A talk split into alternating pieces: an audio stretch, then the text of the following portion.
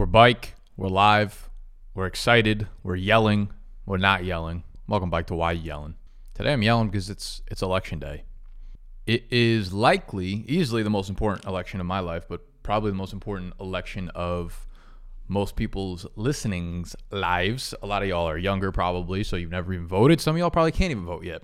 But today I am uh I'm feeling a lot of different feelings. I'm sure a lot of you guys are too. I'm feeling nervous, but at the same time excited. When I walked out this morning, there was definitely like a definitely a buzz of energy. You could kind of feel it. For a long time, I felt like as a as a whole, we felt kind of hopeless in a sense like we have no control over what's happening and a lot of it is because you know like we've been dealing with covid so we really didn't have any control over what was happening but there's been so much going on between covid the election the black lives matter movement there's just a lot a lot, a lot, a lot, a lot going on within America and outside of America too. But obviously, I'm speaking to those Americans, those beautiful, beautiful Americans what today brings is a lot of different emotions with this loss of control or with this this feeling that we've had of of you know when is this going to come to an end? When do i actually feel like i can take control or take power over what's going on again? And, and today is that day. Like we get to decide what what we want to do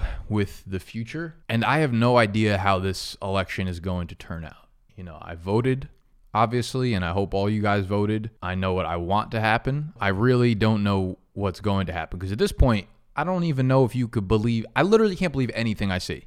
You can't believe anything you see on Twitter. I don't believe the news anymore. I don't believe a word that comes out of know, that speaks to a bigger picture. Like we have a very fucking real problem in our country right now, and it's the amplification of social media. Uh, one obviously has its good, but it has its bad as well because there are people just set up out there whose jobs it is to amplify and they're the fucking ones yelling about shit. And they're doing it at scale and that's all they want to do. They want to spread sometimes it's real news sometimes it's fake news but it's getting to the point where we as a society you can't even tell anymore. I don't know what the fuck i'm supposed to believe in anymore. So we'll let the election play out and i don't even feel comfortable that this is not going to be like a corrupt election. That's so fucking weird to say that we live in america and we're actually worried about a corrupt election. With the mail-in ballots it doesn't look like we're going to know who our president for the next four years is by tonight, which we usually know, you know, later on in the evening. Looks like it might take a couple days or even a couple weeks at this point. I'm not really sure how that's going to go. I don't know. I don't know. There's just so much uncertainty still on the table, and that's what makes me extremely nervous. I have faith in the youth. I have faith in the, in the people that are younger than me. I have faith in the people that are my age. Uh, that we're going to go out and vote, and we are going to make sure that we vote in the way that helps the collective, the people that are hurting and the people that are suffering. The way I see it, there are two votes. One of them is completely economically driven, and the other is the humane direction. It's pretty fucking clear that we are hurting as a society. You know, we might be different races, colors, have different backgrounds, fucking black, white, yellow, green, blue, alien, transgender, whatever the fuck you are, there is a problem within our community and it comes from the top down. It comes from the leadership. And when that's the case, when there's a problem like that, you have to believe that we as a country will put those collective problems above the subjective things that you see. I, I really, I really, and I don't want to make this a political podcast because I know, you know, there are just, there are people that can't, like, you literally, you can't have objectivity. You, some people like one guy or the other guy. And if something comes out of someone else's mouth about it, automatically thrown into the garbage. Like you can't even listen to the person anymore. And those are the type of people that I want nothing to do with. I don't really give a fuck if they listen to this podcast. But here's the problem. And listen, this is President X, President Y.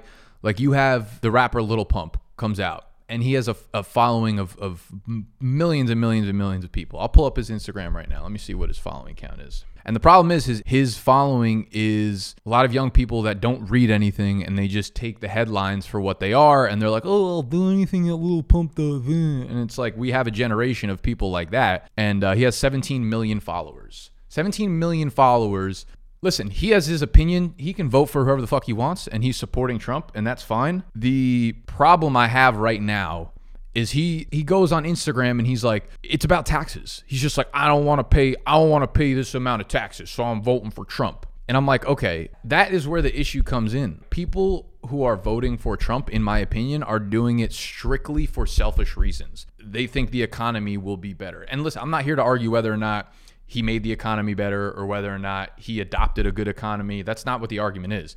The argument is, as a whole, when you start to vote for your own selfish reasons, your own economical reasons, that is your fucking prerogative.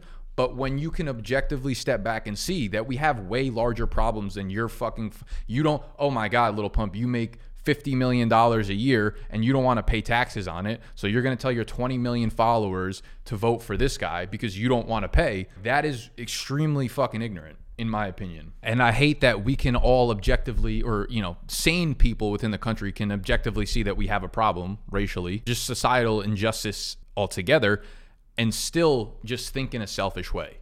That's my biggest problem with this election. So I I I have a belief I have I'll say faith, not belief. I don't know what the fuck's gonna happen, but I have a I have faith in the people of our country collectively, at least the majority, will understand what I'm saying right now. Will understand that we have a bigger problem that needs to be solved first. Yes, our economy is not doing well right now because of COVID, but we need to solve the people, the people problem. This is humane country first. The other stuff comes secondary. And over the last couple years, that's been switched. That's been flipped. So I am wildly nervous if we do get another four years of this, I don't know what this country ends up looking like in four years. I'm not one of those people to just come out and say hyperbolic things like, oh, moving to Canada if XYZ wins the election. But I mean, we've seen the direction that our country has gone. We're like literally just divided in two. And it's it, it's it's almost like the two endpoints don't even make sense. It's like you're doing it, people are doing these wild ass things just to do them. I don't even think they believe in what they're saying anymore. And it's gotten so bad in that sense. So I hope everybody went out and voted. Listen, like you can vote for whoever you want. You can vote for the Democrats, you can vote Republican, whatever the fuck it is, but it's your right to vote. Like it today was the first time in a long time when I walked outside, I was like, oh, it kind of feels good to be an American again. Because, like I said, it's felt like we've had so much despair and we've had like a lack of control personally on an individual level. Like, I've felt like, you know, when is this going to come to an end? When do we get some sense of relief? And this morning, walking outside and seeing everybody with the I voted stickers and just the energy that you could feel outside, it felt good again to capture that feeling, to get the feeling that we can finally take control back and we get a choice in what's happening, right? Because for so long we just we've had absolutely no choice in, in anything that's been going on. So you get to vote. If you don't vote, you can't fucking complain about what's going on. You want to throw your opinion out there. This is how you do it. You do it through voting. And we'll learn a lesson from this election. There are a ton of people that don't like either guy, right? And I'm not even saying like I really like Biden, but the problem with this is, you know, we should have voted in the fucking primaries more. We should have been more passionate about that, but we weren't. So again, it's going to be a lesson learned to the youth. That's what I wanted to yell about. I obviously haven't been on this pod in a while. Been sucked into football content about 6 days a week, and this will probably be my off-season project when we get bite to why you yelling. I'm out. I hope everybody has a good day. I hope you can stay calm, cool, collected, and I'll see y'all on the next ep.